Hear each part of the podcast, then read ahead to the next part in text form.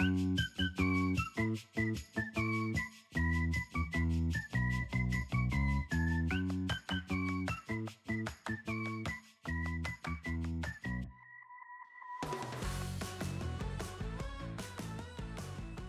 everyone, welcome back to Why the Flick, a podcast where we watch a new movie each episode and ask ourselves, why the flick did we watch this? I'm your host, Claire, and this week, guys, guess what? I'm jo- being joined by a reoccurring guest. Uh, you might remember her from a little episode that we did called Atonement, you know, that little movie. Um, that little. Yeah, just that, that little World War Two movie. Um, it is Jessica from Get Your Binge On. I know, right? It's so, like, fitting. Hello. I know. I didn't even put that together till you just said it. Yeah. We must love this era. Yeah. I love this era. Yeah. Uh, there's a lot to to love about World War Two stories, yeah. And I think they're so compelling. Um, and so, yeah, that leads in perfectly to the movie we're talking about today, which is Oppenheimer, directed by Christopher Nolan. Oh my gosh. Oh my gosh, is right. Like, literally, aside from Barbie, the blockbuster phenomenon of the year, um, IMAX phenomenon of the year. I mean, it's it's so exciting. I, I'm so happy yeah. to talk about oh it. Oh my gosh, same. Yeah, I mean, this is a movie that doesn't really need any sort of description to go along with it, but just just because yeah. we do on this on this podcast, mm-hmm. I'll read the I M D B description, and it's very short and brief. It says, the story of American scientist J. Robert Oppenheimer and his role in the development of the atomic bomb. And that is really what we get uh, from start to finish and even beyond that. Mm-hmm. And like you mentioned, uh, the, the reason, I guess, to say, like, why the flick did we pick this movie? It's like the biggest movie of the year other than Barbie. And so, like, it felt significant to cover. Ex- exactly. And I think it's it's almost like it's a it's such a monumental film. It's like all the work that Christopher Nolan had to put into it. And I think any film by Christopher Nolan is is worthy of an episode. And then, you know, I chose it and sent it to you because, you know, I've been waiting on it for like two years, just the anticipation of it. It just, it's all so exciting. And it's literally like pop culture mm-hmm. candy. Everybody's talking about it right now. So it's just... we had to participate. Absolutely. Yeah. I had to participate in the conversation. Yeah. And our podcast yeah. isn't like um, unfamiliar with covering Christopher Nolan films. Um, when Elizabeth was co-host, like we did Interstellar, and man, we got like deep in the nitty gritty of that movie. And that's deep. One of the best movies uh, that I think that he's yes, done. Yes, I agree. Um, so yeah, mm-hmm. it, it definitely made sense to go see Oppenheimer. And I feel like this had been a film that had been talked about for so long. And then we just kept getting new cast, new cast, new cast. Like, you know, mm-hmm. when they cast Cillian Murphy as Oppenheimer, when they announced that like Robert Downey Junior was going to be in this, and Florence Pugh and all of these other big name celebrities, I'm like, holy shit, this is going to be something. Like, literally. And it's like each month yeah. someone new.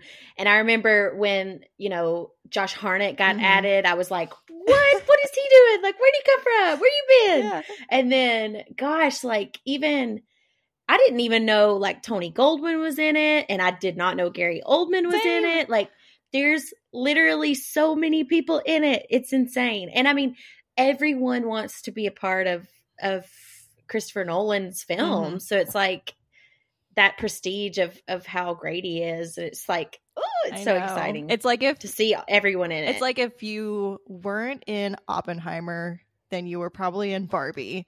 Like, they just had yeah. like huge cast lists. Part of the yeah. sea. Either side.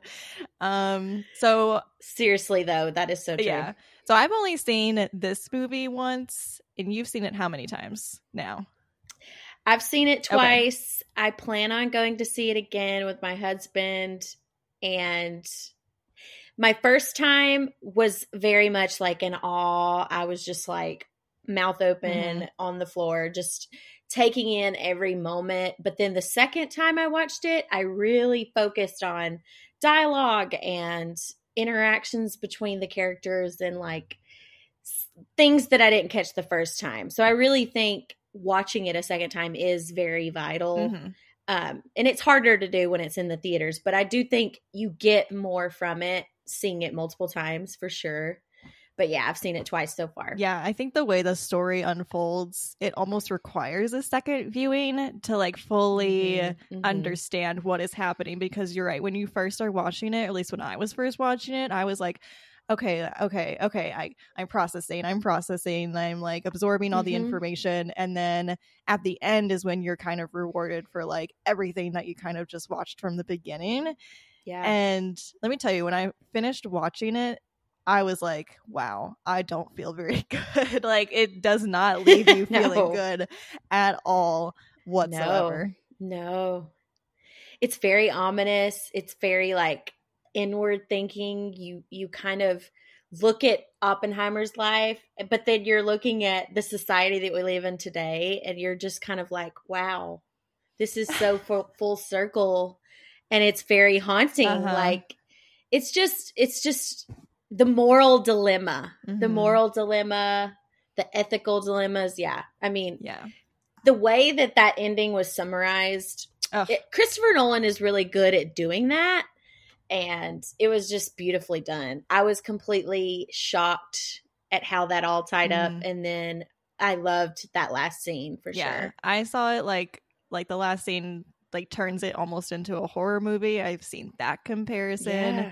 Yeah. Um, Before I mm-hmm. saw Oppenheimer, I saw a tweet that was like, is there a post-credit scene to Oppenheimer? And the reply was, we're living in it. And that like really stuck with me. So I was like, wow. Wow. Yeah. That's and that's exactly I guys, I mentioned this. I just featured mm-hmm. Oppenheimer yes. on my podcast.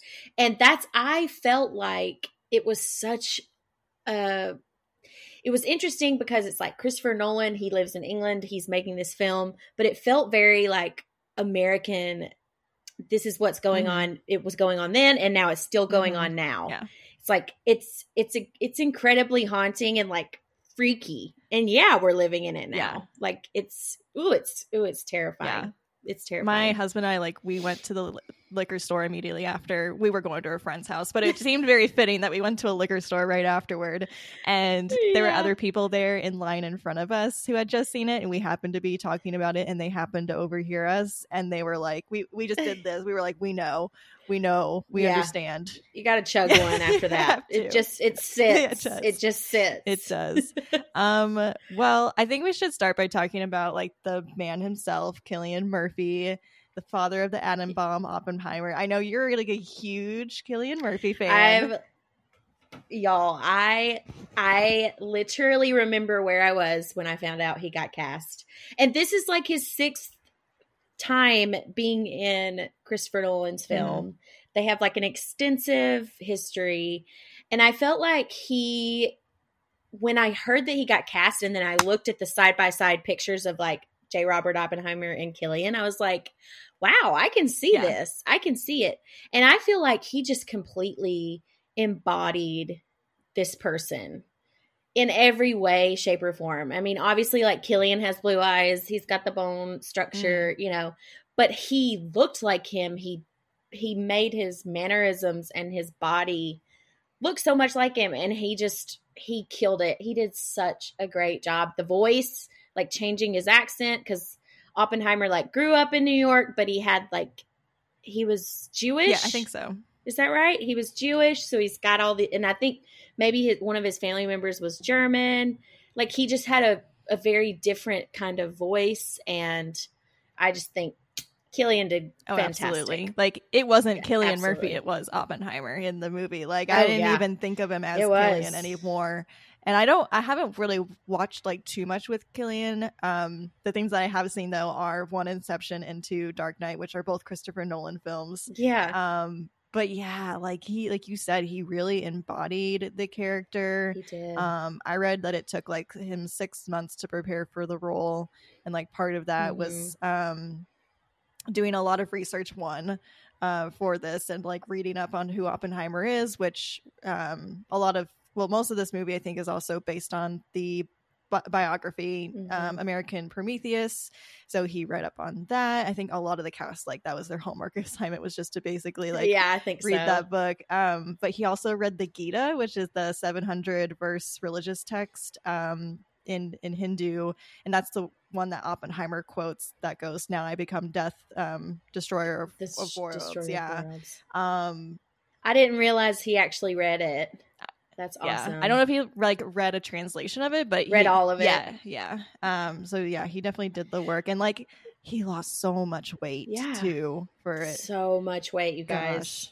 Well, and I don't know if you guys just reference like Peaky Blinders, and he's like this buff gangster, and then in this film he's literally, I mean, people from that era called Robert J. Robert Oppenheimer emaciated. Like he was very skinny, he didn't eat good.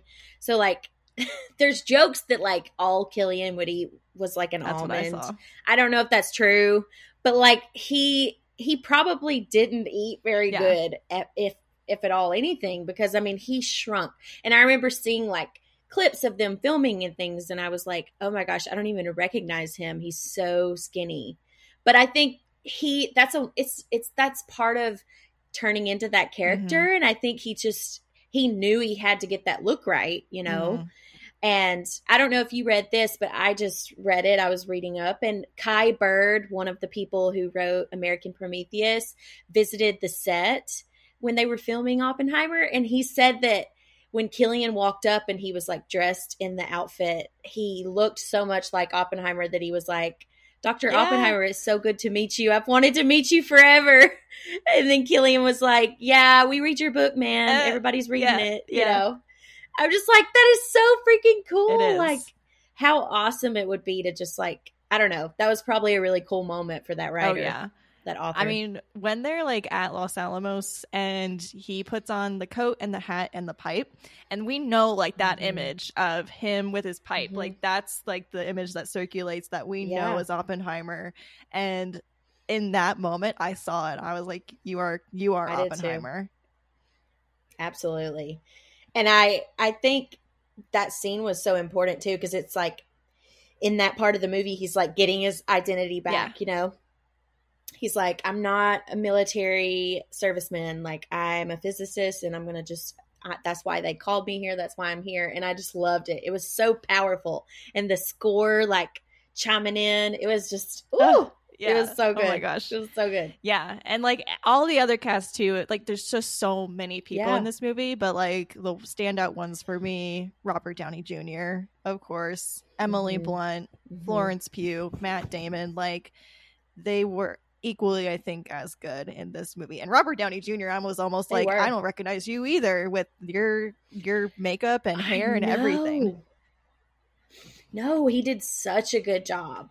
Also, like a lot of the times when when we see Robert Downey Junior, he's playing like the cool guy, yeah. the nice guy, and it's almost like e- even though at the beginning of the film we didn't realize that he was like the villain, uh, he he really was. In a different role. Mm-hmm. And I really enjoyed it. I really, I just, I loved seeing him like that. No, everybody's saying that, of course, Cillian Murphy should get Oscar nominations for this, but like everyone is saying Robert Downey mm-hmm. will. I, I think he and should.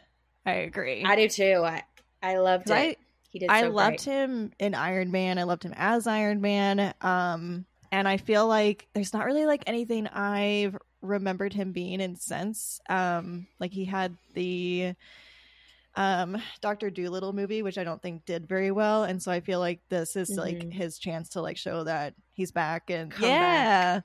And mm-hmm. there were moments where I was like, I was getting Tony Stark energy from him, like just like if Tony Stark was like a little evil. Yeah. Um, but but yeah, I think it, he did such a good job as as Lewis Strauss. Is that how you say it? I think okay. that's how you say it. Strauss. Strauss. Strauss. I know they make mention of it. Strauss. But I cannot remember what they. Strauss. I think it. Yeah, I think it's Strauss. Strauss, like with a Z. Okay. Yeah, yeah, I think. I think We're, I need to like. Yeah. Watch it they, again to be they sure. They make fun of it in the movie. They make a comment. Yeah. So yeah. Who knows? They do. Um, Emily Blunt yeah. too as his wife Kitty. Oh my god. So good. Amazing. And I, I, I know that it's been talked about in the. the media and stuff, but see, they work together. Cillian and Emily work together in A Quiet Place two, mm-hmm. which I don't know if you've seen. Yeah. I love that. I loved A Quiet Place one, and so then I went to see A Quiet Place two, of course, because Cillian mm-hmm. was in it. And um, they're that prior connection that they had, I feel like made their marriage connection mm. in this film a lot stronger. And they've commented on the fact that, like, once you've worked with someone, you have that kind of trust. And I think a lot of the scenes between them felt really authentic, like married couple-esque. And I, I, even though it's like there wasn't a lot of romantic scenes between them, but, you know, the marriage struggles mm-hmm. and, you know, under like, I don't know, the whole taking in the sheets scenes and everything. Oh, yeah. I feel like there was a lot of emotion between them two. Mm-hmm. And I think a lot of it is contributed to the fact that they had worked together before. But she she blew me away. I think she was a great rep- representation for, like, moms in that era mm-hmm. and, you know, women going through, like, postpartum struggles. And she just... And and just the whole trial and the oh ending. God, her during the trial, like that yeah. moment where she is being examined, and the like, oh, like during this whole like trial while he's going through it, she's telling him like, "Why won't you fight back? Like this is what I would say if I was there." Mm-hmm. And how they set up the scene where she is being questioned, and she seems like all of a sudden very meek and um. withdrawn, and I was like, no, don't do this to me, like like do what you said. And then she she turns it around on him, and she like like is quick with the answers and gets the one guy to like laugh laugh at her, like with her, not at her. Yeah. Um god, it was so good. It was my favorite part. It was so good because you could almost see her like slipping away, mm-hmm. but I almost wonder if she was doing that on purpose to like make them think. But then you could see you could see the moment she flipped, and she was like, I'm I'm fixing to like take you guys. She's like, do do I remember a card that they sent to me like X amount of years ago? Yeah, yeah. Do am I supposed to remember that? Yeah. Yeah. Good, so good. Um, equally good is Florence Pugh, who plays Jean Tatlock. So good. She had a relationship with Oppenheimer pre his marriage and also during. Uh, we see, but she is a member of the Communist Party, and this like sets up a whole other angle of the movie that gets into mm-hmm. Oppenheimer's affiliation with the Communist Party, even though he was never part of it. He's like kind of tied to it through her and some other of his friendships. Yeah, and I mean, I think her she was not in this film very yeah. long. I mean, her scenes were very limited, but I think she left a really big impact. And everything I've read was that like his and Jean's relationship was really strong, but extremely tumultuous. Yeah. And, you know, yeah, I mean, one would say that like, had he never been at that first party and had he never, that first party that was at Cal Berkeley mm-hmm. and had he never met Jean, like he would have never had this communist tag on yeah. his name. And that's what spun everything out of control, you know? Yeah. Cause And wasn't his brother his I don't know if his brother invited him or his brother uh-huh. went, but then his brother ended up get marrying someone in the Communist Party, and Oppenheimer kept saying like, be careful, man. Yes. Yeah. No, and I think I think his brother did invite him to that party. And even Josh Hartnett's character, Lawrence, mm-hmm. I think P- Professor Lawrence, uh, he kept telling Oppenheimer like, don't mis- mix politics with, you know, the school yeah. and He he knew what Oppenheimer was doing wasn't a, really a good idea, but it seemed like Oppenheimer was going to be who he was going to be no matter what. Yeah. Like he was very true to himself, and he was just he was smart. He read people, you know, but I think he he overtrusted people a lot too. Yeah, yeah, especially like when they're at Los Alamos and they feel like there's a spy in their midst mm-hmm. because. I can't remember exactly, but something happens in Russia where they're like, they haven't, they have this and they shouldn't. And we feel like it's connected to Los Alamos, and someone's been slipping information through the cracks. And he's so firm of like, no, that's not happening. Like he was so up. And then yeah. ultimately like there was a spy um, um, in the Manhattan Project, which I was like, oh, dang it. But I know yeah, he was so trusting. He was very trusting. And I mean, it sucks because he wasn't the one in charge of those security clearances, but, you know, he did. He trusted his team. Mm-hmm. And, yeah, it was that. His name was Klaus Fuchs. And mm-hmm. he, if you watch it a second time, I mean, blink and you'll miss it. Like, and that's probably what it was like for them. He probably hung hung back in the shadows. But yeah, and, and that's exactly what happened. It was a Russian. I think they got access to like a certain type of bomb yeah. or something. And they knew that somebody was leaking yeah, information. Right. I mean, with like yeah. the Communist Party and everything, the way I interpreted it was like Oppenheimer's very much uh I'm gonna sit and like he just like, like likes to learn, and he likes to, you know, mm-hmm. sit back and take in all sides of things. And that doesn't necessarily mean that he's um pr- like a, you know, proponent of one ideology or the other. And I there was also some like interesting stuff with Kitty when she's at um the examination, where because she had also been um kind of affiliated, well, a member of the Communist Party, but for her she was like, I was thinking the American Communist Party, you know, it was different for right. me. And then when I found out, like I I left the party. So I feel like just for yeah. Oppenheimer, he just is a person who wants to learn and like like see all sides of things, and he's really intri- like yeah. intrigued and and everything, but that doesn't necessarily mean that he is like gonna support these these beliefs.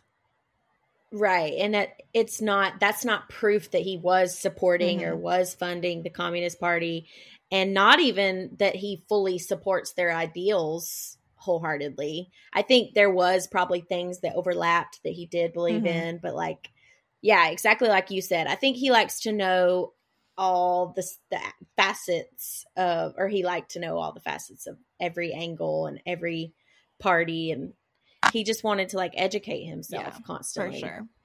Um, yeah. And then Matt Damon also, I wanted to, to just mention oh. as Leslie Groves. He's the officer who recruits Oppenheimer to lead the Manhattan Project. And I just love anytime Matt Damon's in a movie. So um, I'm too. glad. And like, I feel like he was his classic Matt Damon self, where he brought this like humor to the role. But then th- there was also mm-hmm. this side of it where he was very brass tacks. And so I liked seeing him play with those two sides. Yeah, for sure. Like he, he made me giggle a few yeah. times yeah. during the whole. Oh my gosh, same. And I feel like he, they had great on-set chemistry. And I think like Oppenheimer and Groves' relationship probably was an important one. And, you know, I think they trusted each other and they supported each other. And I think he did a good job of like showing us that. And yeah, I love Matt Damon. I, he he's awesome. Yeah, agreed. He's he just brings such a carefree, but also like really talented, like embodiment to the mix. He's he's fantastic. Absolutely. Um, and also he was in Interstellar. I'm just remembering. So he is also in. A yes, Christopher Nolan. I know. I'd forgotten. And you know, I need to. I need to watch that movie again. It's been years. That movie, I feel like I need I need to be in a certain mood, because I feel, again, like very sad at the end a little bit. Very heavy. Yeah, it's heavy. Oh, it's yeah. heavy. Um, so you have to be in the right headspace. Definitely. For sure. Definitely. Um, there's so many like other people in this cast. Were there like some favorites other than these that we've already mentioned for you?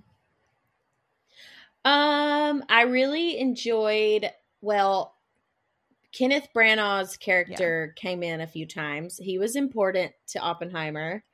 And obviously, I really enjoyed all the screen time that Josh Hartnett got as the Lawrence, Professor Lawrence. Really enjoyed mm-hmm. him. And then, like, just Casey Affleck oh coming in. Oh, my God, in. I know. That scene was incredible. And... And th- just literally there for that one scene, and did such a great job. Yeah. So many of them were like that too. Like Rami Wild. Malek was yeah. in it very briefly, yes. but he has such a important, huge role at the end as David yeah. Hill. Um, Gary Oldman, who we already mentioned. Um, yeah. I was in the theater thinking, is that Gary Oldman? I'm not sure, but yes. he wears makeup like that so well, um, because he was Winston. Ch- he, he was Winston Churchill in The Darkest Hour, and that's why I thought it was him. Because yep. I'm like, I've seen this somewhere, and you look very much like how they did you up for that movie. Um, but yeah, I agree. I couldn't believe it. Um, I know, me too. Uh, David Krumholtz also, who plays Isidore Rabbi. Um, if you're a child of the nineties, you know him as Bernard from The Santa Claus. And I just oh, love. That's where he's yeah. from. I was like, ah, oh, yeah, I recognize you, and I was so like, he had yes. a really, he was in it a lot too. I mean, for a, for a supporting actor, I feel like he was in it a good fair amount, yes. and I was glad to see him on on screen. Oh my gosh, I did not realize that's where he's been in. Yeah, that's insanely funny. He's been in some other things mm-hmm. too. Now that I think about it, that I know. Well, obviously he's been in tons of things, but I just can't think of. I don't know. Um, he, I, I think, think it might be Friends. He might have been in ten Things I Hate About You. I want to say he was in that. Oh my gosh, yes! Yeah. He's the friend! Yeah. He's the friend! Oh my gosh! Yeah. Yes, he is! Ugh. Oh, that is so funny. Oh my gosh, yes. I'm like, Christopher Nolan, wherever you got the idea to cast David, David Krumholtz in this movie, thank you so much. I'm so glad. Thank you. But he did such a great job, too. Yeah. And lots of really important dialogues, like, had him in it. Yeah. And he and... was one of the few who stayed, like, true to Oppenheimer and really – and, like, he yeah. always brought him a snack. And he was like, you look hungry. Yeah. I'm going to bring you something to eat. Like, he was a true friend to the end. He was a good friend to him. Yeah. Yeah. Absolutely. Oh, my gosh. I cannot believe that's what he's in. That is so awesome. I'm so glad I like unlocked wow. this uh like core memory. Yes, for you, you did. You unlocked that. Yes, you did. Wow. I knew he looked familiar and I just could not mm-hmm. place yeah. it. Oh my gosh. I love it. Um, and then this is like one of my favorites too. Just really quick. I just want to mention Tom Conti, who plays Einstein. I just I just loved him. And like he's in like very few oh, yeah. scenes, but he makes such a big impact, and I feel like he's just so endearing in every scene that he was mm-hmm. in, and you can really see like how Op- Oppenheimer and Einstein like mirror and oppose each other throughout the movie. Yeah, which like they weren't B F Fs in real life, um, no, but you know, like they did still have a respect for each other at the end of the day, and right. so I, I liked his moments in this film. Yeah, I I agree, and I think he kind of, well, I didn't even realize that Einstein was alive in this time period, and it still just haunts me to this day that I didn't know that. Uh, or I forgot. Right. I knew, yeah. but I just forgot. But I think he brought like, he, not, that's such a weird thing to say, but he brought like a human... You know, we've always heard so much about Einstein, but like we've never kind of saw the inner workings of him. Mm. And I feel like it was so nice to like see him interact with people, but also have like empathetic moments. And, you know, he was, he's, he brought in that last big scene mm. where we like hear him say, you know, they're going to, they're going to reward you one day, but yes. it's going to be on their terms. Yeah. And, you know, it's just like, it's hard because he lived through all of that. Yeah. It's like, ugh, it makes you really, it makes you really sad. It does. And I think he did a really good job. And it's almost like a lot of the times you see him, he looks lost and like, you know what I'm saying? Yeah. Like he looked very like sad, I guess. I don't know. I think, yeah, for as little screen time as he had, he did really well. Yeah, he did really Agreed. Good.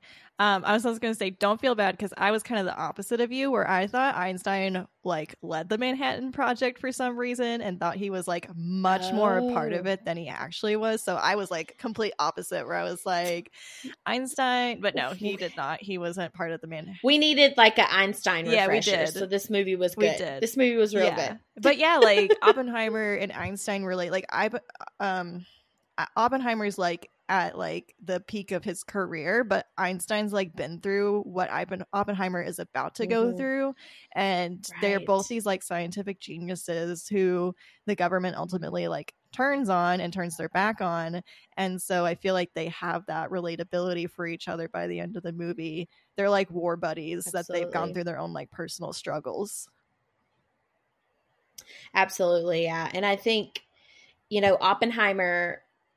He constantly is seeking out either um, tips from Einstein or like maybe he just wanted to like pick his brain on something, but that relationship was there. Like he knows I've, this guy's been through mm-hmm.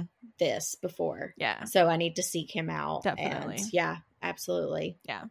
Um, I want to talk about the visuals and, well, actually I want to talk about the timeline. Um, and I think the visuals go along with the timeline too, and how they filmed it in black and white versus color, um, which I like didn't really think about much when I was watching it. But then when I read up on about up on about it, I felt like I love it now. And I, that's why I want to go back and rewatch it again to see which mm-hmm. scenes are black and white again and which scenes are color. I know. Um, But, like, one of my biggest, I think, criticisms when it comes to biopics is, like, when they are too linear and they try to fit everything in of, like, this is when you're born to, like, death or if you die or whatever. Um, but this didn't do that for me. I'm glad that they jumped yeah. around and they, like, almost, like, fed you breadcrumbs throughout the movie where yeah. it's, like, here's a little bit of this, here's a little bit of that. And sometimes they got hard, a little hard to follow the back and forth. But once you get to the end, that's, like we said, when you're rewarded with, like, all the storylines coming together. Absolutely. No, you're right about that. It's like slowly we're weaving together the story of the trial, and we're slowly weaving together his security clearance hearing, you know, and it's like bing, bing, bing, bing, bing. And then we're starting at the beginning with his college years mm-hmm. and we're going through his love interest in his marriage, and then the Manhattan Project, and then then we kind of get plopped in the center of all these backtrack scenes. Yeah. And yeah, like you said, getting the the reward at the end. And I think uh I don't know if I knew going into it that the scenes were going to be like okay. that, but a lot of people didn't. And I think it's better to know it ahead of time that the subjective scenes are colored mm. because, you know, it's like a lot of this is like how it's interpreted through Oppenheimer's eyes, whereas the black and white scenes are like the more factual, this is how the hearing went and everything like that. Yeah. Um, but I, I, Memento is another one of Chris Nolan's films, and it's, it's also done the mm. same way. Okay. And it's, it's good to know those kinds of things ahead of time because it just makes your mind think differently.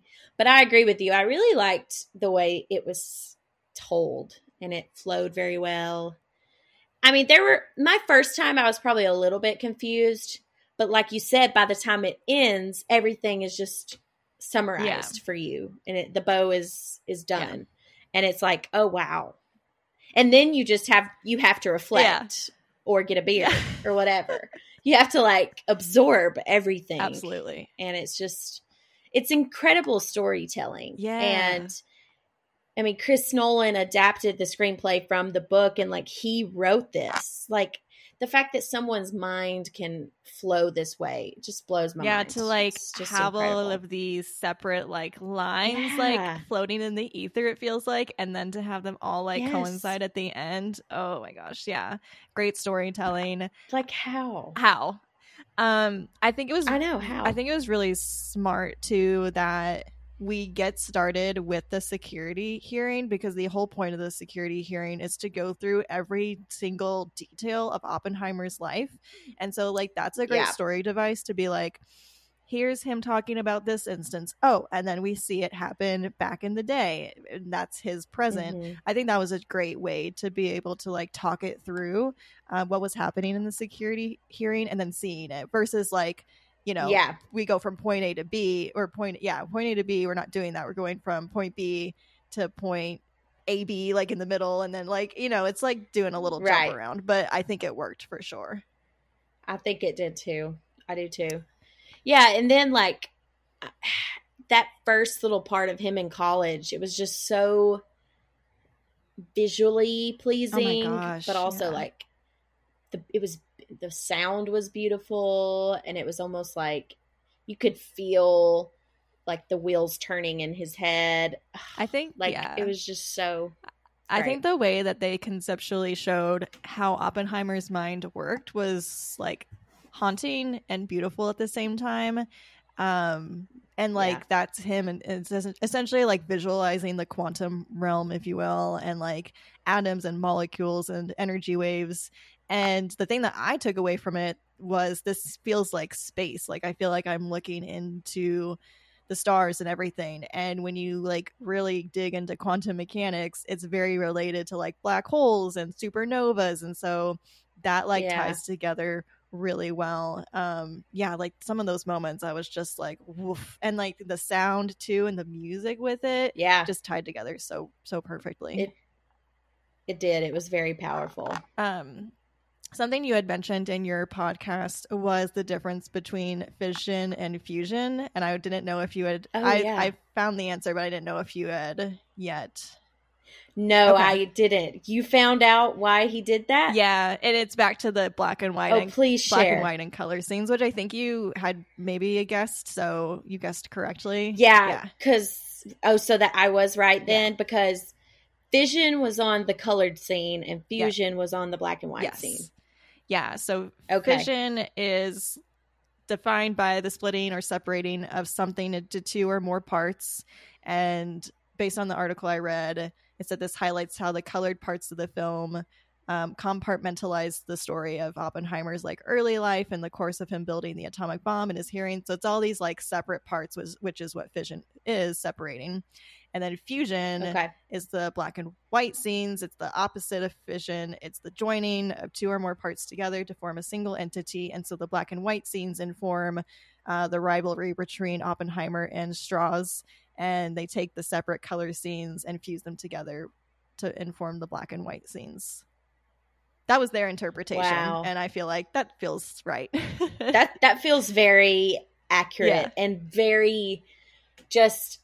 Because, like, the word was so small it at the was. beginning. And, like, if you hadn't been paying attention, like, if you – and then my friend missed the first minute because she was getting popcorn. No. And so she missed it. She missed that. And so it's like – but it's just such a subtle thing. It's a subtle nod to how he's trying to tell the story.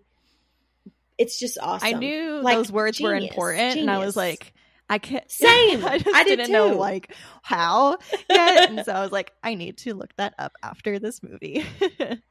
Well, and when I watched it the first time, I was like, okay, is there going to be more words on the screen? More. That's what none? I wondered too. Okay, so then after, yeah, so then after there wasn't, I was like, okay, when I go back the second time, I'm going to make sure I pay attention to what. And so when I watched it the second time, that's when I realized, okay, fission was the colored scene. And fusion was the black and white. And yeah. I was like, okay, that's awesome. Yeah. I'm so glad you looked it yeah, up. Definitely. I was like, I have to know. And so just in case you, you hadn't found it, I was like, I must find this. Yeah, and I Googled I love it. Yeah. That. Yeah. I was glad. Um, the other thing that I think is so crazy too with the visuals that I read was that um, Christopher Nolan didn't use any C G I in this movie. I know. Right? Oh my like, God. How? And I, I read about how, how is that even possible? How? I have no idea. I, I really don't know. I read a couple things about how he did the, the atomic bomb scene, and I just don't even understand how it's possible that you used no C G I. Yeah, they this. used like a mini bomb, and then it was like made out of gas, propane, black powder, aluminum powder, uh-huh. and magnesium flares, and then they used forced perspective to make it look bigger than it actually was. And I'm just like, yeah, what? Like, what in the actual heck? Yeah. Like, I, I mean, but that just makes it even cooler. And what did he say? Chris Nolan said that, like, he felt C G I was safe. Yeah, he did. That he felt like he needed to, like, stretch the bounds yeah. a little bit. And honestly, like, had he told no one that, we all would have thought, oh, yeah, that's C G I. Yeah. You know what I'm saying? Like, it looked – I just can't even, though. I just, I just that's can't. insane to me. Yeah. I just can't.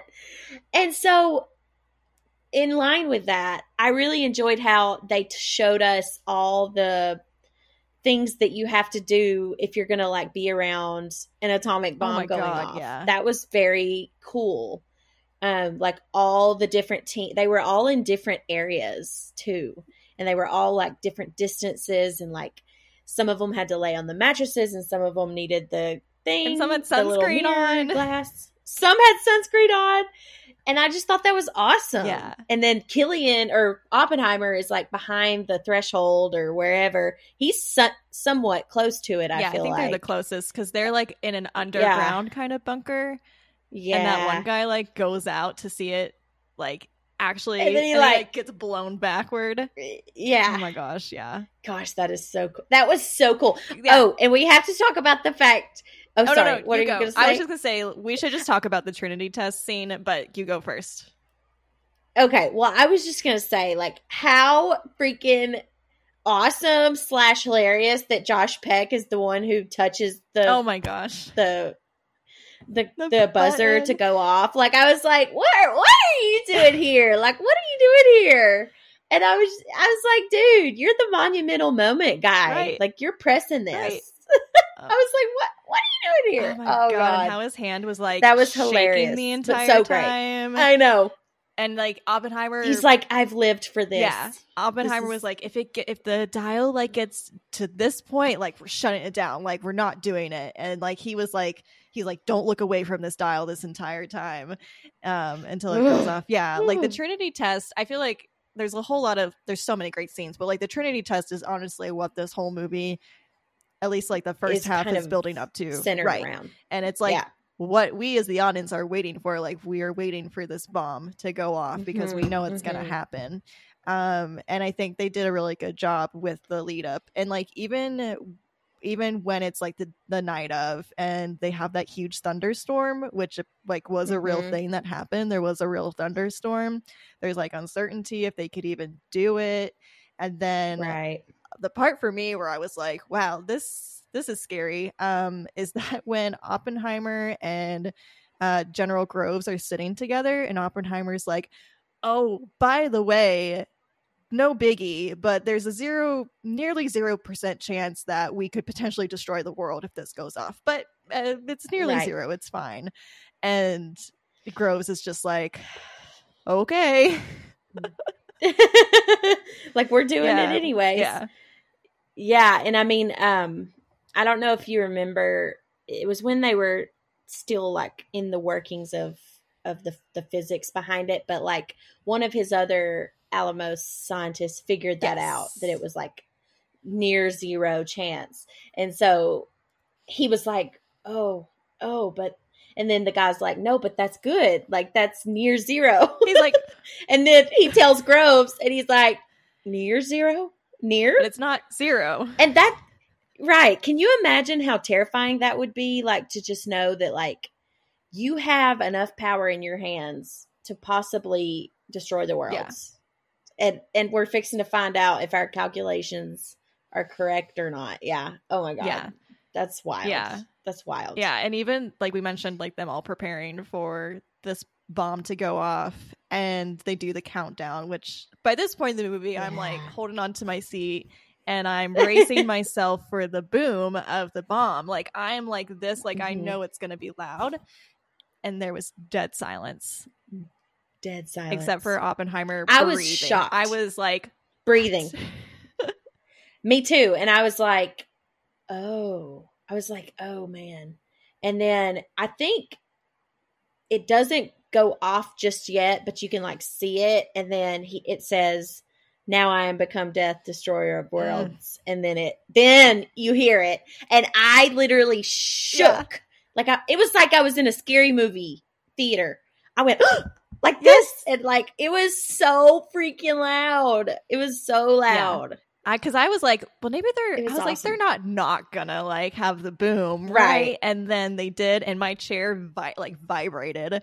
And I was just yeah, like, same. Holy crap. Um, Yeah, apparently that's how it was in like real life. There was this like quiet right before the bomb exploded. Oh. Like from what I read, it was like a minute and a half of like quiet, and then the bomb and it made this huge like bang noise, and we see like the the air like just like get pushed out from it. Um, right, right. So yeah, and then the other thing I read that was really eerie, and I don't know if Christopher Nolan intended this to be the case. But Oppenheimer says, I think at one point, um, that they'll know if the bomb is successful in an hour and fifty-eight minutes. Um, and apparently, this is according to I M D B, so anybody can put anything on there. But this said the bomb goes off in the movie at exactly one hour and fifty-eight minutes. Oh my gosh, really? Supposedly. I mean, I don't have a timer to tell if this is we're, accurate or We're not, not going to be able to know that until we got that on, scr- on I know, stream. I know. Agreed. That is so interesting. Yeah. That is so interesting. Yeah. So, I don't know. I mean, if that if they didn't plan I that, wouldn't put it past Chris Nolan to do that. True. I mean, he he would probably do that, right? You would think, but then I'm like, I don't know, with editing like your movie, do you know that that's going to happen in an yeah, hour I mean, and fifty-eight right. minutes? I mean, maybe you could have a best guess. Wow. Who knows? Yeah. That's insane. Yeah. Yeah. I, that, that whole moment, and then afterwards when they're celebrating, and then um, mm-hmm. even the next phase of it where, you know, it's like, oh, we, we just take it from you. Like, oh, thanks oh for your God. service. Um, yeah. uh, bye. We'll let you, you'll know when something happens. Just, you know, he, he, it's so bad, but like they call him the father of the atomic bomb, and he feels like this is his yeah. child. Like he's, he's developed, he's trained, he's, you know, created this massive piece of science for our country. And it's like, oh, we'll let you know when things are happening. Yeah. And it's like, they just totally got the shaft. And I hated that. Mm. It was very upsetting to see that. Yeah. You have this like massive, terrible weapon that in the wrong hands could do incredible damage. Even in the right hands could do incredible right. damage. And the only person who seems qualified to know how to handle this kind of equipment is no longer there anymore. And it really just feels like right. when they are driving the trucks out of Los Alamos, it's really just like, what have we unleashed into the rest of the world? Because Los Alamos just feels right. like its own like bubble. And yeah, I think I think point. once they take it out of that bubble, Oppenheimer's really like, oh crap. And what did I do? Yeah. And like the guilt is setting mm-hmm. in, you know, um, but also like, the guilt is setting in, but also he, he wants to know if it's successful. Mm-hmm. It's just this weird emotional shift of like, what am I happy for? Am I happy that it succeeds, or am I happy that we did something for our country? And we're, we're, you know, the whole thing for him too is like, we're doing this before the Nazis do yeah. it. And, you know, it's like this whole shift of emotions. Yeah. And they had a, like a lot of ethical questions. I think, I don't know if this was, this must have been after the test was successful, um, because they're, they were asking themselves, like, where do we drop this bomb? And by this point in the movie, like, Germany was essentially not part of World War Two anymore. Hitler had um, committed suicide by this, by this point, and only, it was really only Japan that was part of it. And so I think the idea was, like, do we wait them out? Because ultimately, like, it's only Japan. Or do we move forward with sending a message? And so they do, and they're going through and choosing which like Japanese cities they're going to end up bombing. And I think that for me was a crazy scene when um I can't remember his name. I'm looking at my notes really quick. Um when the general yeah Harry Stimson, he's the uh Secretary of War, he like crosses off um Kyoto from the list of cities, and he says like, not because they have like cultural significance, and then he adds, because me and my wife honeymooned there. And that just felt yeah. so incredibly gross to me, like in the oh, movie, and everyone else in the it seemed like in that room was like, what? yeah it was it was very like, are you empathetic at all to this? Because I don't think you really are. Mm-hmm. Like, it was very, I don't know, it was a, I don't know the right word of like, I, no, I, I absolutely made the same face when yeah. he said that. And that was, so I also had learned that this was like technically a, like a fabricated thing. Um, it actually, the actor who played that war, um, Secretary of War, made up that line, like ad-libbed that line on the spot, and they decided to keep it in there. Um, um because technically I guess he had done research he had done research that um Henry Stimson had taken like trips there, um and so like that was just added as a line of impro- improvisation. Um from from the actor, but like the guy the guy did travel there, so like the, who knows if that actually happened, but um it right, was still like right. a crazy scene, and and it was definitely something that I feel like sets the seeds for us doubting, like, should we even be doing this anymore? Right, right. And, you know, was the war kind of already getting won at that point? Mm-hmm. You know, I don't know. It was just, it, yeah, just creepy. Yeah, for sure. Um, was there, okay, so I, like, I, we could like go ahead and talk about the whole like aftermath, but I wanted to see if you had anything else like pre-Trinity test that you wanted to talk about as far as scenes go. The only thing that I think is is such an interesting take is that we haven't mentioned is Jean's death. Mm, yeah.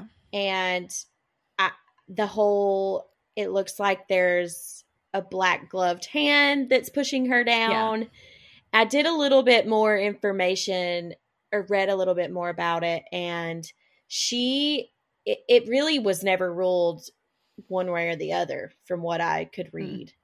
Mm. Um, like there was definite talk that like the government had her killed because of her communist involvement, but like they're really, she did write a note. Everything I read didn't say anything about had she signed it or not. But she did write a note. Like she left an extensive note for Oppenheimer. And I don't know. I think it's such an interesting thing to put in a film. And it kind of, it kind of like showed both aspects. Like you think that she gets in herself and, and has her head dunked in herself. And then the next scene, it's like you see a hand. Yeah. So you're like, so I, I don't know. I thought it was interesting. And it's just, it's just, it was a creepy scene, yeah, for sure. It was definitely one of those. But I think. Oh, sorry. Keep go ahead. Well, no, I just I think her death was like extremely impactful to him, and I think I don't know. I, uh, it's just crazy. Yeah. No, but her death was before the Trinity test, right?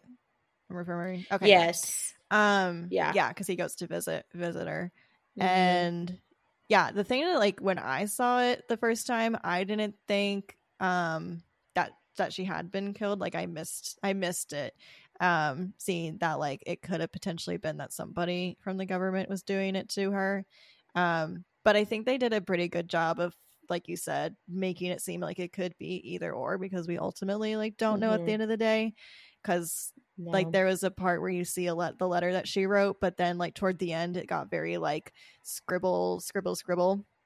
And you don't know yeah. if, like, is that... Because I don't know if you remember if sh- they said she had drugs in her system, um, or if she took... Barbiturates. Yeah. So you don't know if, like, that's because yeah. of the drugs, like, getting into her system, mm-hmm. or if it's, like, maybe somebody grabbed her. Like, um, the right. scene... Like, the clips of it are so fast and brief yes. that you really can't tell um, what is going on.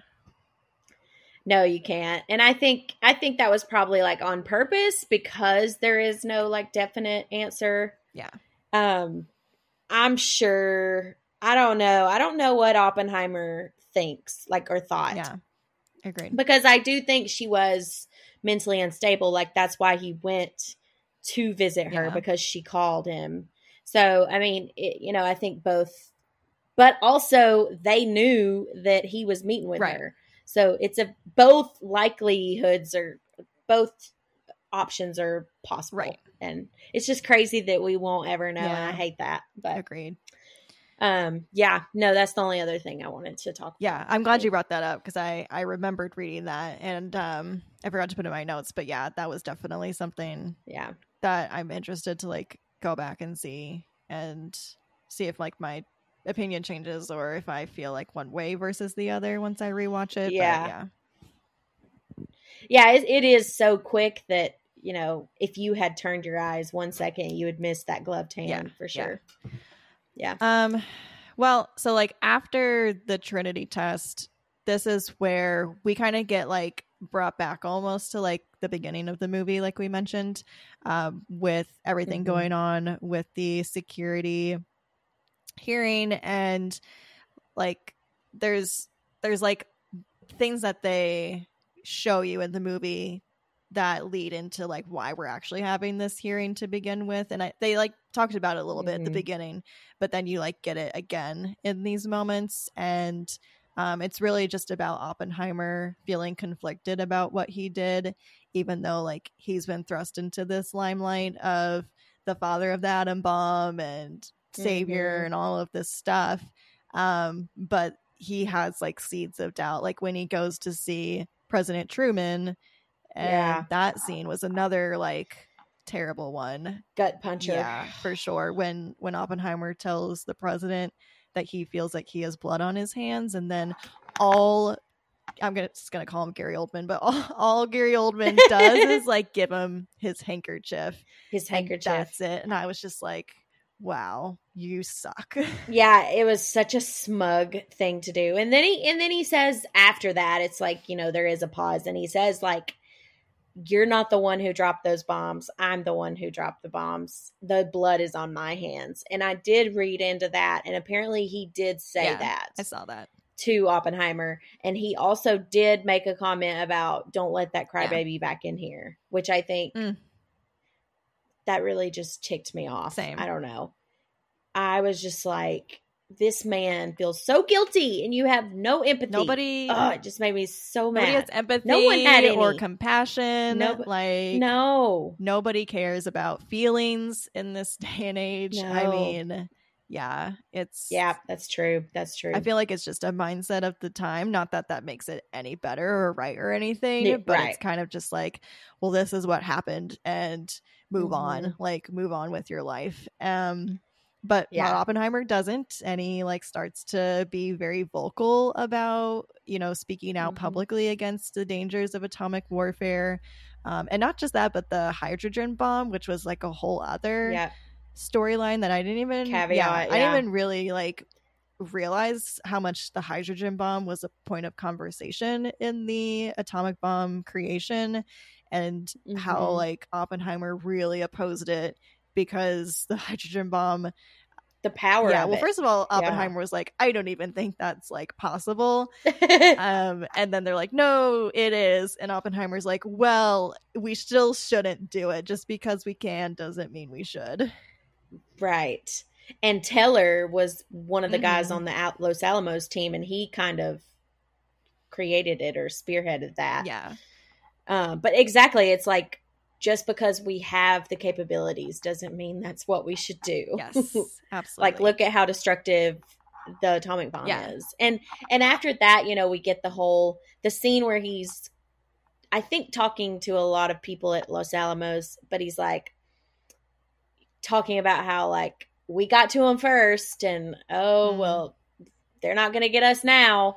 And then he starts seeing like visions mm. of like, these people that have been affected by the atomic bombs, and you know the next he's like almost steps on a body that's he does like steps and, in a dead yeah he steps, body or yeah he puts his shoe in yeah. it yeah you're and right then the, and it's it's very the like scientists are like puking outside because they're so like yes disturbed by what they did tore up yeah. over it.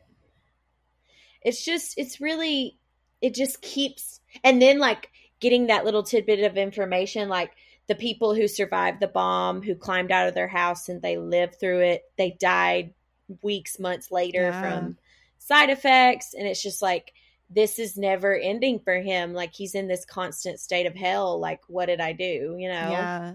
And I don't know. It was hard. It was hard seeing that. Yeah. They talk about and, like yeah. how like some, if someone was wearing a striped shirt, like the stripes were like imprinted yes. on their body from the blast. I mean, yeah, that that was rough. I mean, it's almost like, and like, I don't mean to go like get, throw a Jurassic Park reference in this, but I feel like it's what comes to mind right off the bat. But like Jeff Goldblum says, like, your scientists were so preoccupied with whether or not they could, they didn't stop to think if they should. And I feel like if they that should. Just like yeah. is like so fitting. So it is so fitting. But see what what. And I think this ties into the whole di- moral, like ethical dilemma of the whole film is like, he was sought after yeah. to do this. He did not vo- vouch himself. He didn't throw himself at this project. They found him. They said, we want this. We want you to make it. And it's like, and then they're the ones that turn on him. Mm-hmm. And, you know, it's just like, you know, of course he might have come up with this anyway, but like he, to use it for warfare, that he was sought after for that. And it's just, yeah, I don't know. But yeah, you're so right. That, that ties in really good. And that ties in. I real think it good. Like the movie in general, like does a really good job of showing you how easily science can be manipulated and turned into a destructive force. And like, when we think of science, we think of it as this opportunity to explore, to learn more about our world, to educate mm-hmm. ourselves, but it can very easily turn into a path to destruction and a path to violence. And I feel like the movie does address that like ethical dilemma and that conversation around, you know, yeah.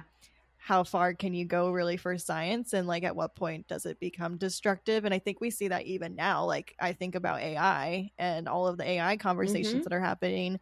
A I may have started out as like a very like exploratory thing, but who knows? I mean, hopefully, fingers crossed, like nothing bad happens, but it's still the same kind of thing. I feel like it's the same concept. Yeah. It's the exact same concept. I mean, just think about going to New York and seeing all those automatic little buggies oh dropping off packages yeah. and stuff.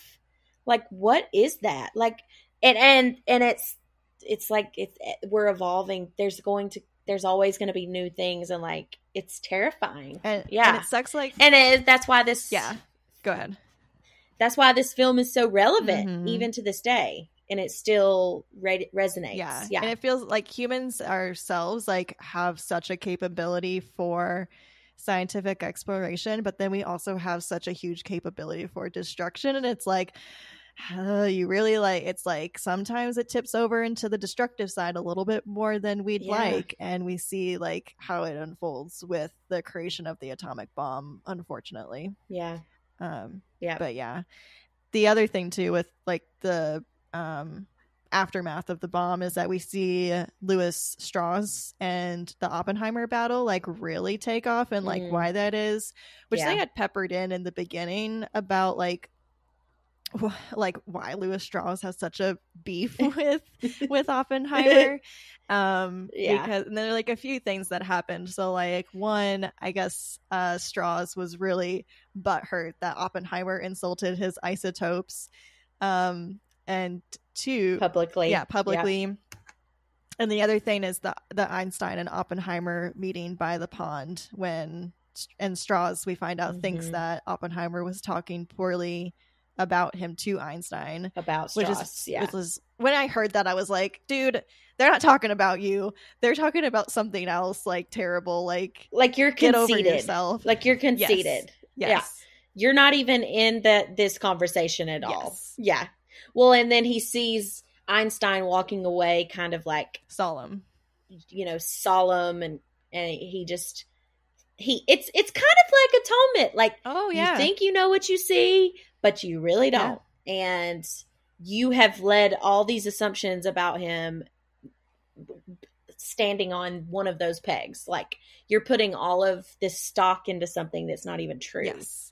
And yeah. And I feel like I read that Strauss like in real life, Strauss was not someone who liked to be like diminished or like made fun of. And if you did, like he if you did that to him, like he would put you on his bad list. And so I think all of those things like feed into his resentment for Oppenheimer. And yeah. the one thing I wanted to ask you, because I, I, like I said, only saw this movie once, the thing with the isotopes um, and Oppenheimer purposely like making fun of it, I feel like was on purpose, because I thought I remember Uh, Oppenheimer saying he didn't want the iso- something with the isotopes. He was like, that shouldn't move forward, so I'm gonna like nip it in the bud. Um, but maybe I'm like totally making that up. I can't remember. Oh, I don't know.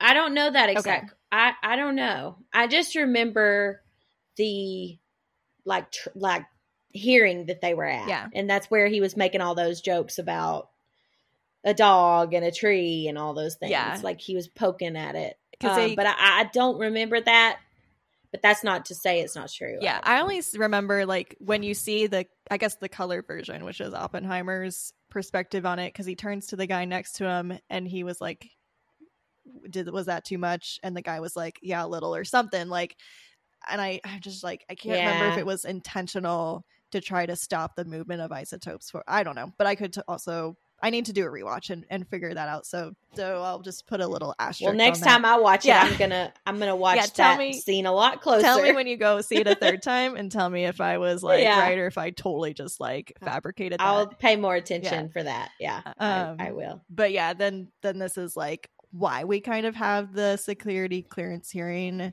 which you don't even realize till like late. I can't remember when you realize it was Strauss. I think it's not till like almost the very end. But yeah. Strauss, Strauss, however you say it, um, essentially like provides William Borden uh, with this F B I file on Oppenheimer. Mm-hmm. And then that leads Borden to write a letter saying Oppenheimer is a Soviet spy. And then that's when Strauss says, hey, because of this letter, your top security clearance is being revoked. Hence the hearing for Oppenheimer to try to fight against it.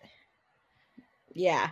And, you know, the whole time Strauss, like all of Strauss's teams are like, well, how did he get the F B I documents? And he's like, I don't know. I mean, probably how anybody else gets it. And it's like, you're the one who gave it to him. And then when he gets the letter saying, oh, you've been served with this hearing, Strauss just acts like he has no idea. Like, he's such a two-faced, like, asshole. Absolutely. Yeah. I, um, and then he like hand selects this oh, yeah. hearing panel that none of them like him. Like they're it, like he was Oppenheimer was doomed to fail, yeah. you know, walking in, he knew Oppenheimer would appeal it. And he knew that he was setting Oppenheimer up to go in there and talk about why he doesn't deserve to have it revoked, and then he knew that it was going to get denied, and it's just he was doing it for Oppenheimer to be embarrassed. Yes, Ac- absolutely. It's just awful. I mean, awful. Some of these were like the, the most like painful things to watch um during these like yeah. security during the security hearing, and like Roger Robb especially was just like god awful. I mean, like kudos to to awful. Jason Clarke who played him. He played him so yeah. well, but God, he was an asshole. God, he was such a dick. Man, was. I was like, I was like, you're just, you're literally like pulling at feathers that are so insignificant. Like he just, oh, he's such a like, oh gosh, you, smug, smug bastard. Like, do you not have any joy? And nobody has any empathy. Like, that's what I've learned. Nobody no. has empathy. No, uh, in this movie, like the like they bring up. Um, obviously, like the communist stuff comes up a lot in these discussions, but they bring up Oppenheimer's yeah. friend. Um, was it Cheval- Chevalier? Chevalier? Yeah, and like that was the scene with Casey Affleck. Um, mm-hmm. That point in time, and Oppenheimer like had to account for his defense of Chevalier by saying like I was an idiot, and like that's not a great thing to have on the record. Um, right. But then they like then they talk about the the affair he had with Jean, and like mm-hmm. he they like pan the camera, um, but there's like a man sitting, and they pan behind the man, and then on the next part like Oppenheimer's naked, and then Jean's like having sex on top of him, and she's staring at Kitty. It's like all being ima- imagined, obviously, but right like. Oh, like that's how he felt. It, it was being exposed, right? That being exposed, yeah. and yeah, I mean Kitty's face, and just because she learned that like he actually went to go see her, and oh yeah, I mean it was such a. At first, when you're watching it, you're like, "Whoa," but then afterwards, you're like, "Wow, that's that's what it feels like to just have your whole life on display," yeah. and. In front of your wife. Yeah. No less. And, you know. Yeah, like Kitty, we had seen, like, he had said that he had been with Jean, like, and that, that's when he found out also that she had committed suicide. And Kitty was like, all right, well, yeah. you gotta, like, get up. You gotta get up get and it get together. it together. And then, like, to have it, but I think to have it rehashed publicly in this room right. and, like, have everybody know about it was not something that Kitty was prepared for. And she was just humiliated alongside right. him. For sure. Yeah. That, that trial scene and, and just the documents that the hearing panel had that they didn't let the lawyer yeah. have. And then they're like, this isn't a court of law. And I'm like, well, then you're totally breaking the rules. Like, you shouldn't be pulling out this document yeah. that totally disgraces Oppenheimer. Right. Like, I mean, if this isn't a court of law, then why are you bringing out documents that no one was able to view beforehand? I don't yeah. know. It was just, you could tell that it was like a puppet master was just telling them what to do. Yeah. And, and they set it up this it way so that they could control everything and all the information right. and leave Oppenheimer and Kitty and his lawyer like totally blindsided to everything that they had. Yeah. And it, you can see how easily, like, all of his scientist friends, except for, um, what's his name? I was saying Bernard from uh, the Santa Claus. Uh, except for him, he was, like, one of the only people yes, who, like, was... did not turn against Oppenheimer. Um, Matt Damon also uh, was, you know, even though, like, they asked that asked him that shady question where it was like, under these like standards, would you new rules. new rules would you make would you bring him on board? And he's like, no, but, and he tries to like explain himself, and they're like, nope, that's all, bye. I just yeah yeah he said, I wouldn't have done any of those guys. I wouldn't yeah. have cleared any of yeah. those guys. Yeah. yeah yeah But they they had gotten out from him what they wanted. Mm-hmm. But Oppenheimer and him shared a moment after that, and he was just like, yeah, it's okay. You know, he understood.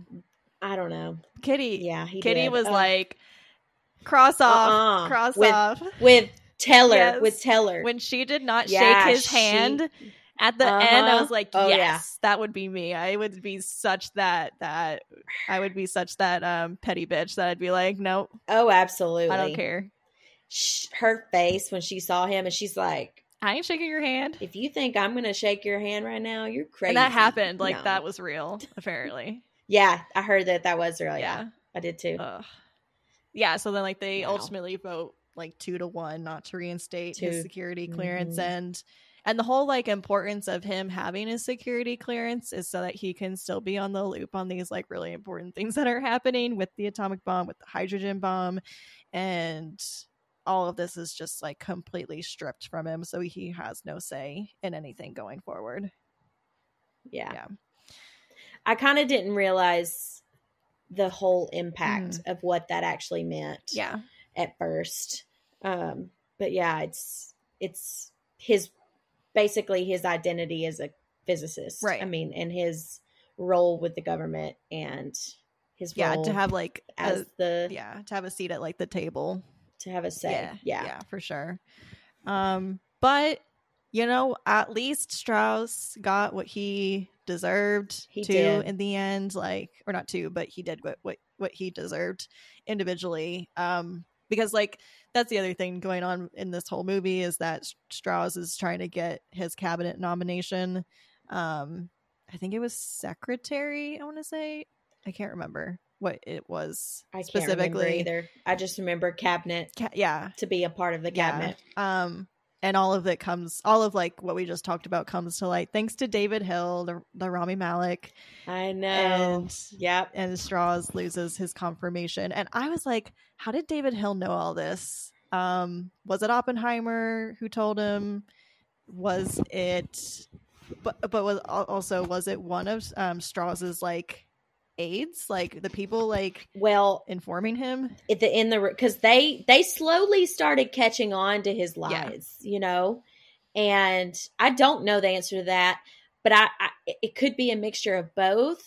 And also, if you if you think about it, if you remember David Hill, he's always showing up and he's like watching everything, yeah. and he was always writing stuff down. So like, I wouldn't be surprised if he just put pieces together, knew everything, like just was. But I, I don't know the answer to that wholeheartedly. But if those people most closest to to Strauss was was snuffing him out real quick. I mean, and at, at the end, they were like, you could tell they had turned. They were just yeah. over him. I, they were over yeah. him. I think they were upset because they were like, you're not, you haven't been honest with us about, and you're going, right. and you're doing all of this shady shit. and not keeping, and like making us think right. that we're informing you, but really like you know everything already. So you've, you've orchestrated yeah. this whole thing, this whole thing. Yeah.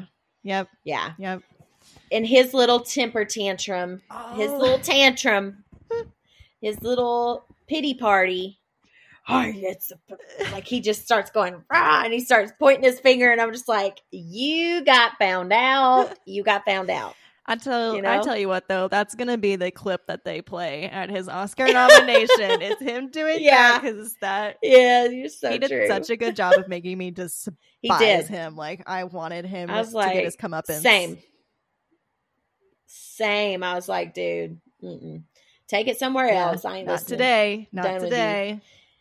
I don't know. And I love the little tidbit where John F. Kennedy's name yes. gets thrown in there. That they he was part of the he was the one of the three yeah. that voted no. Yeah, they're like, you know, just that was cool. An, I don't know if they said an up and coming, but they're like, and just like a new kid on the block, Jake. Jake. Uh, I was yeah. gonna say J K. Rowling. I meant J F K. J K. Rowling. What are you doing here? That would have been a twist. That would have been a big twist. What are you doing in this panel? Oppenheimer oh, is the inspiration for Harry Potter. Okay, it's been it's been confirmed here. You heard it here first. No. uh. That is so funny. But yeah, that was so that was a cool little Easter egg. Yeah. And then um yeah, I mean, I think shortly after that is when we learn the finality of the, of everything. And we see that how that scene actually went down, and like the music kind of stops. We see Oppenheimer approaching Einstein, and he starts telling him, you know, I, I, I did quote the end of this. He said something along the lines of, um, one day it's, or it's your turn now to deal with the consequences of your achievements. One day they'll give you medals and shake your hand, but just remember it won't be for you. It'll be for them. Yeah. And that's when we kind of see the scenes of like Oppenheimer when he's a little older mm-hmm. and Kitty's older. And yeah, he, they, it literally happens exactly the way Einstein says. Absolutely. And, and I was so like, I was kind of waiting for the end, 'cause I was like, they've got to tell us what, what Oppenheimer said to Einstein, right? Like, we can't end this movie yeah, without yeah, finding yeah, yeah. this out. And of course, it's the last scene. And I believe it's the first time we're seeing it in color, because all the other ones have been in black and white and from Strauss's perspective. Um, so we see it in color finally. So we know, like, we're going to get to find end. out what Oppenheimer um, said to Einstein, and Einstein back to him. And then, like, yeah, it's, as Einstein is walking away, and you, it's cool because you can see Strauss like coming forward. Yeah, you moment. can, you can. Um, and um, Oppenheimer asks Einstein, he's like, "Do you remember that time when I asked if a like chain reaction from the bombs might destroy the world?" And Einstein's like, "Yeah." And Oppenheimer's like, "I believe we did." And that's when you see all these visuals of like the all of the bombs like going up into the sky, and like all of the destruction that Oppenheimer like sees ha- happening in his mind that could potentially happen. And that's when Einstein's like, "Oh fuck," and that's why his face looks like that when he walks away. Yeah, um he's like, "Oh yeah, it we've done it. Yeah, we did it. We've done yeah. it." Yeah, and that's when that's that's the last thing you see, and that's why I, at the end of the movie I was like, "Oh no." yeah yeah and and you're just left with, you know, Oppenheimer's just blank expression um yeah. of just like, what have I done? Mm-hmm. You know, and it's impactful. Yeah.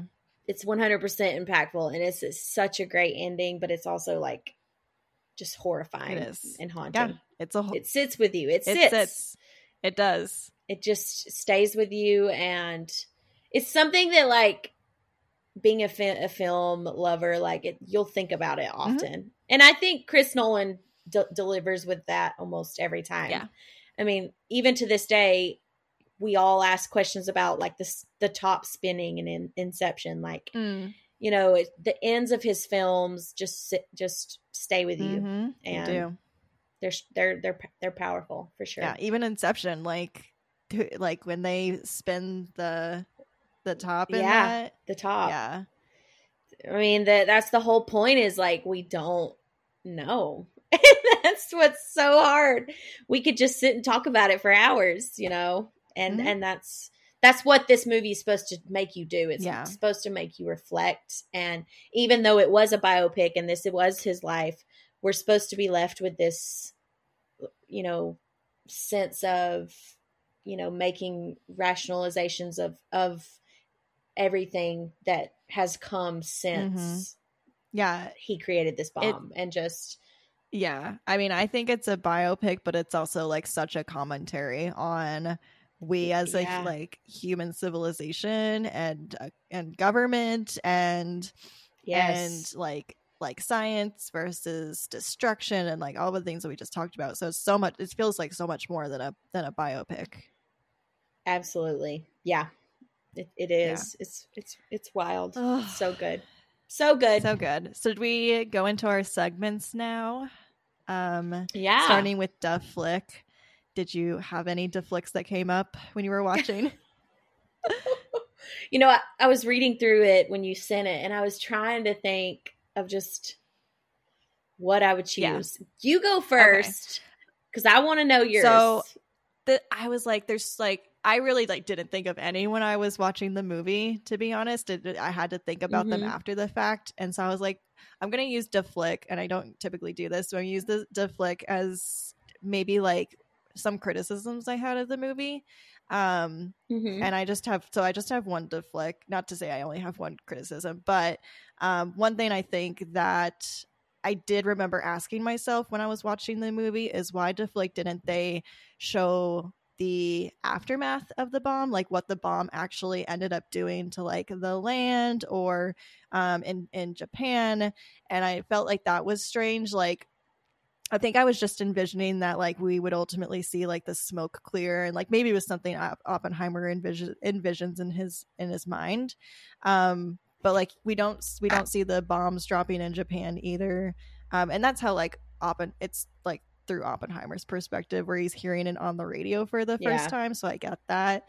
Um, but I feel like there was a chance to like actually show the devastation of the destruction and in Hiroshima and Nagasaki, and not just that, but like even the Trinity test had such a like fallout around the land and the people who lived in and the na- Native American people who lived there. Um, so like I understand like it's a biopic and it's about Oppenheimer, um, but I feel like that was just something that was missing from from this a little bit. Yeah, I mean I agree with you, and honestly I. After we saw the Trinity test and it was successful, I thought we would get to see yeah. the bomb getting dropped on Hiroshima and Nagasaki. And that was shocking. And I agree with that. I wonder if it is partly to what you're saying is it's a biopic. Mm-hmm. It's through Oppenheimer's experience, or if it also alludes to the fact that like, I mean, this was a three hour movie. Right. If he just couldn't condense it mm-hmm. enough. But I agree, that would have been really, really beneficial. I think. I think if if we couldn't have that, the scene where they're showing the the, the Oppenheimer scene, all the images from Japan, like I uh-huh. wondered like why we weren't seeing it, and almost felt like we were being protected from it. And I was like, no, like part of me kind of, I know like it's tough to see, but. But yeah, it, I think it's it important, you know, helpful. To actually see. And like, yeah, like Oppenheimer envisions those people getting um blasted when he's giving his speech at the rally, but it's still like not it's not exactly in Japan, so like portrayals yeah, yeah. of what happened. So like those little things I feel like would have maybe been better to have in it. Yeah, I agree I agree it would have added a different element to the story, mm-hmm. and it would have to just see like I what think, it did versus because we know right. obviously what it did, but I think it's important to also have that in the movie. Like, yeah, we get to see the bomb and the bomb go off, but what happened after? Like, how did it look? Right, yeah. right. Yeah, I agree with you. I agree with you. That would have been good. I guess one of the things that, and I, I don't know if you picked up on it. So I guess I, knowing what I know. Is why one of I, I wanted to see, or Why the Flick, didn't we see more of his relationship with Ruth? And we're told about it several times at the, or a few times at the end. Did you catch that that that was a thing, that he was actually having oh, an affair with I was with like, Ruthie. Who's Ruth? And now I remember.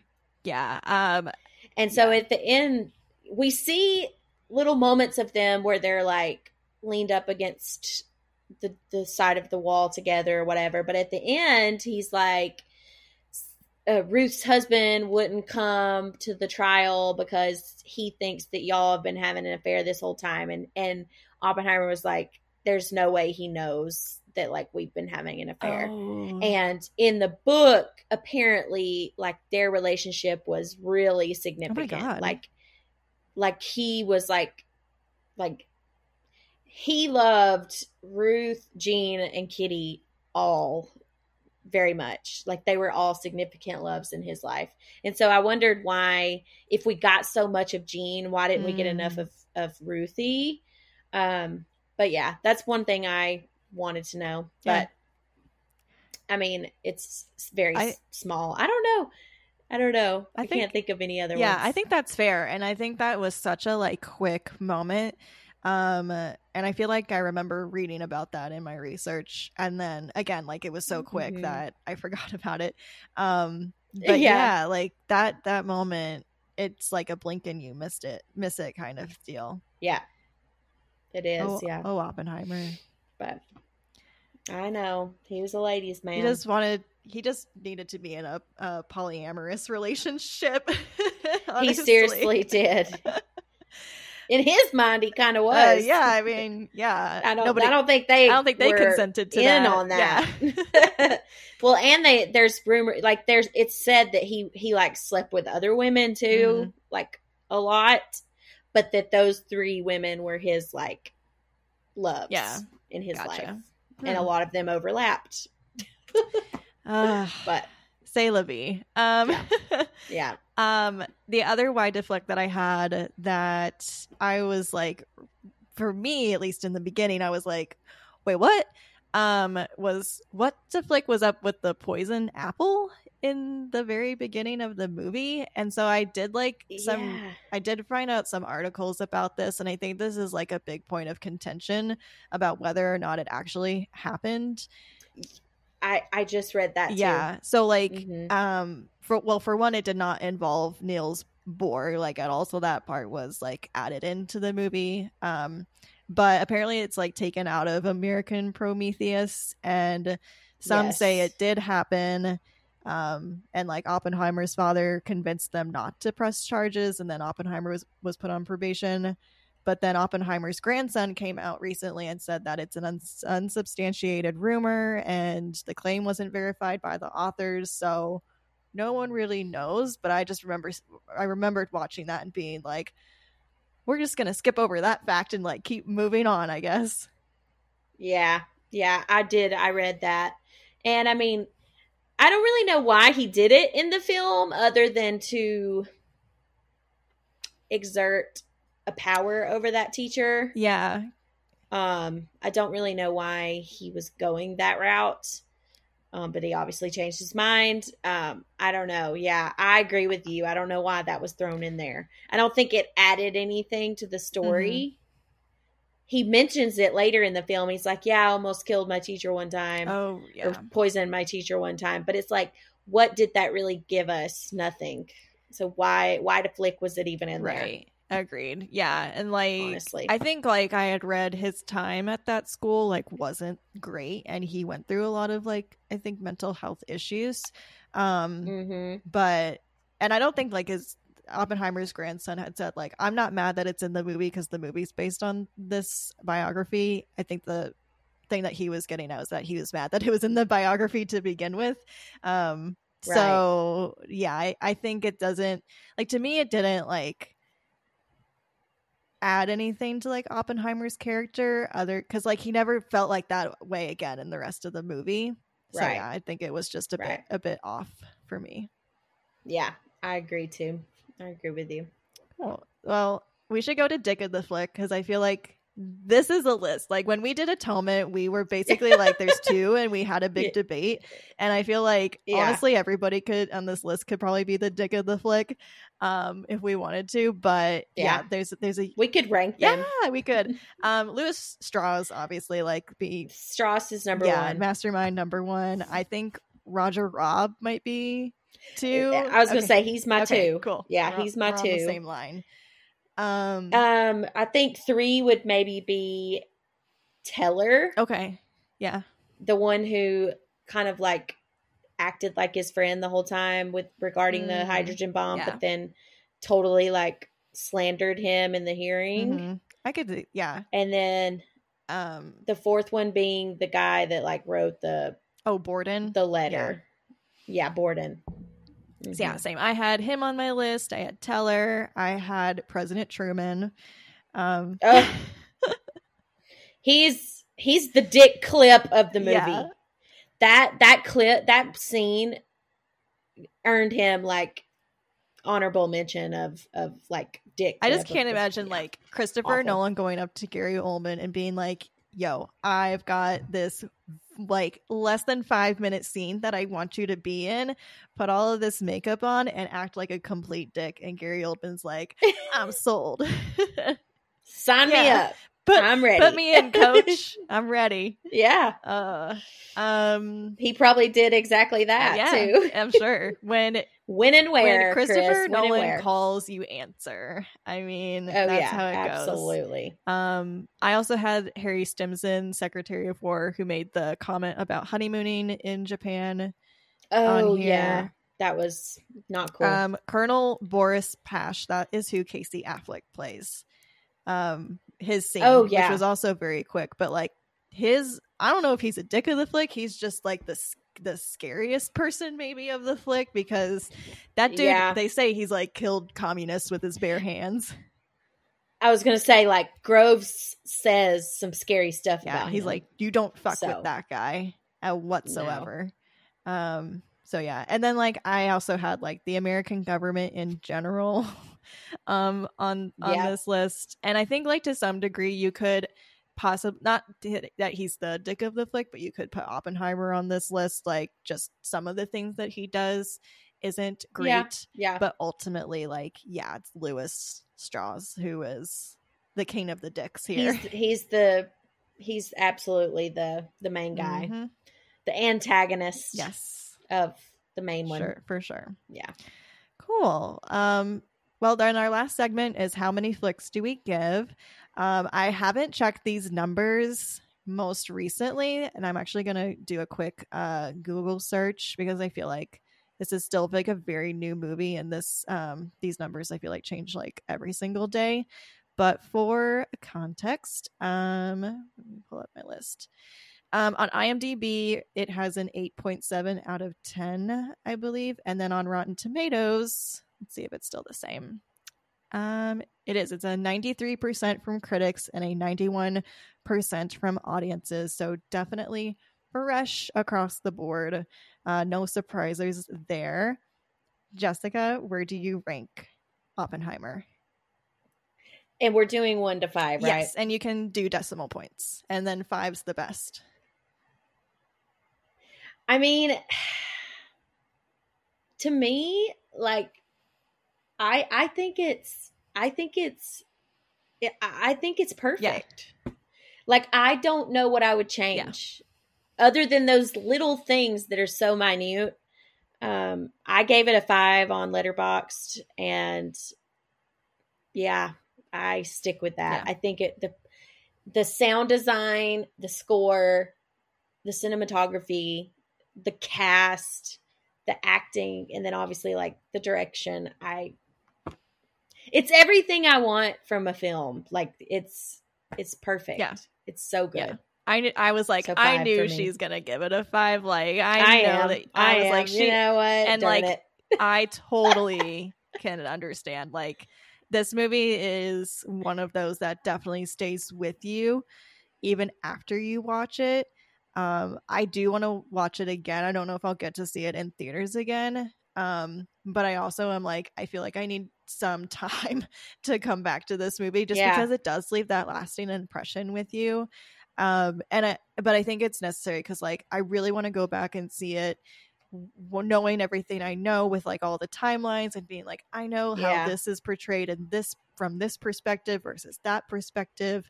Um, but yeah, like, generally speaking, I think it's, it's an incredible film. I think the cast, like, everybody, even like the small roles, like Gary Oldman, who's only in there for like five yeah. seconds, like everyone brought, brought their A game, and Cillian Murphy Absolutely. and Robert Downey Junior are like, I hope, set up for Oscar nominations this year. Same. Um, Same. They should be.